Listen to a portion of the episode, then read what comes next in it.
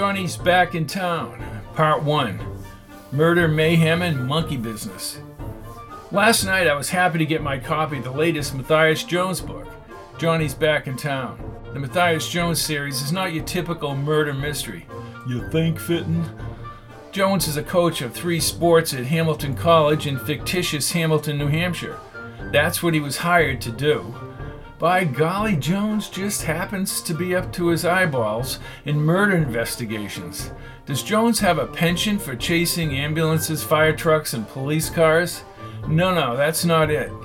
He does, however, have a knack for tracking down murderers. Call that intuition, or as Jones says, a side road theory. Add persistence into the investigative mix. The college tolerates and accepts that Jones is called into action every time there's a murder. And the cops, like the college, have no problem with Jones in the middle of investigations. Let's take the scenario a step further. Jones is best friends with Coco Stefani, a local hood connected to the mob and owner of the infamous Club Max in the neighboring city of Prince William.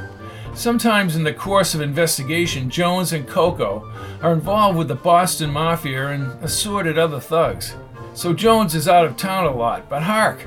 He manages to conduct practices, play games, and have a superb record anyway. Jones's fascination sounds more like a hobby, but less than an occupation. Investigating murders was the occupation of Jones's father. When his father is murdered, it is Jones, along with Coco, who solves Bill Jones's murder. Matthias Jones series is to Perry Mason as Hogan's Heroes was to Billy Wilder's Stalag 17. Hogan's was not real but it's easy to suspend disbelief because Hogan and the boys outwitted the Germans, and it was fun, and so were the characters. The premise of a counterinsurgency operating out of a POW camp is outrageous. It's the character flaws and egos, as well as Hogan's cunning, that fuels the laughter. And every week, a returning character or a new screwball appears in camp and is tied to the plot.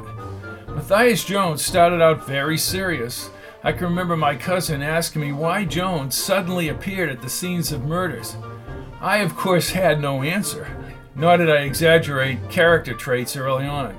Jones was based on our coach in high school taking over from a nice guy the small town loved. But that coach, like Lark Larson, did not win many ball games. Lark Larson in the Jones series is a cartoon, like a buffoon, who, like many of the wacko citizens of Hamilton and beyond, have no clue that they are abnormally bizarre weirdos operating in a real world. And they all have a nickname.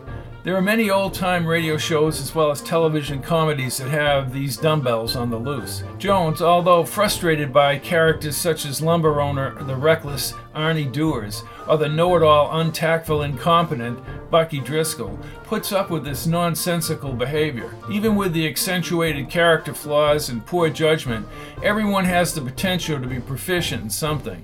So do the Jones characters. It's easy to forget this in everyday life. Many of the underestimated Jones series characters bring forth a certain insight that solves a murder.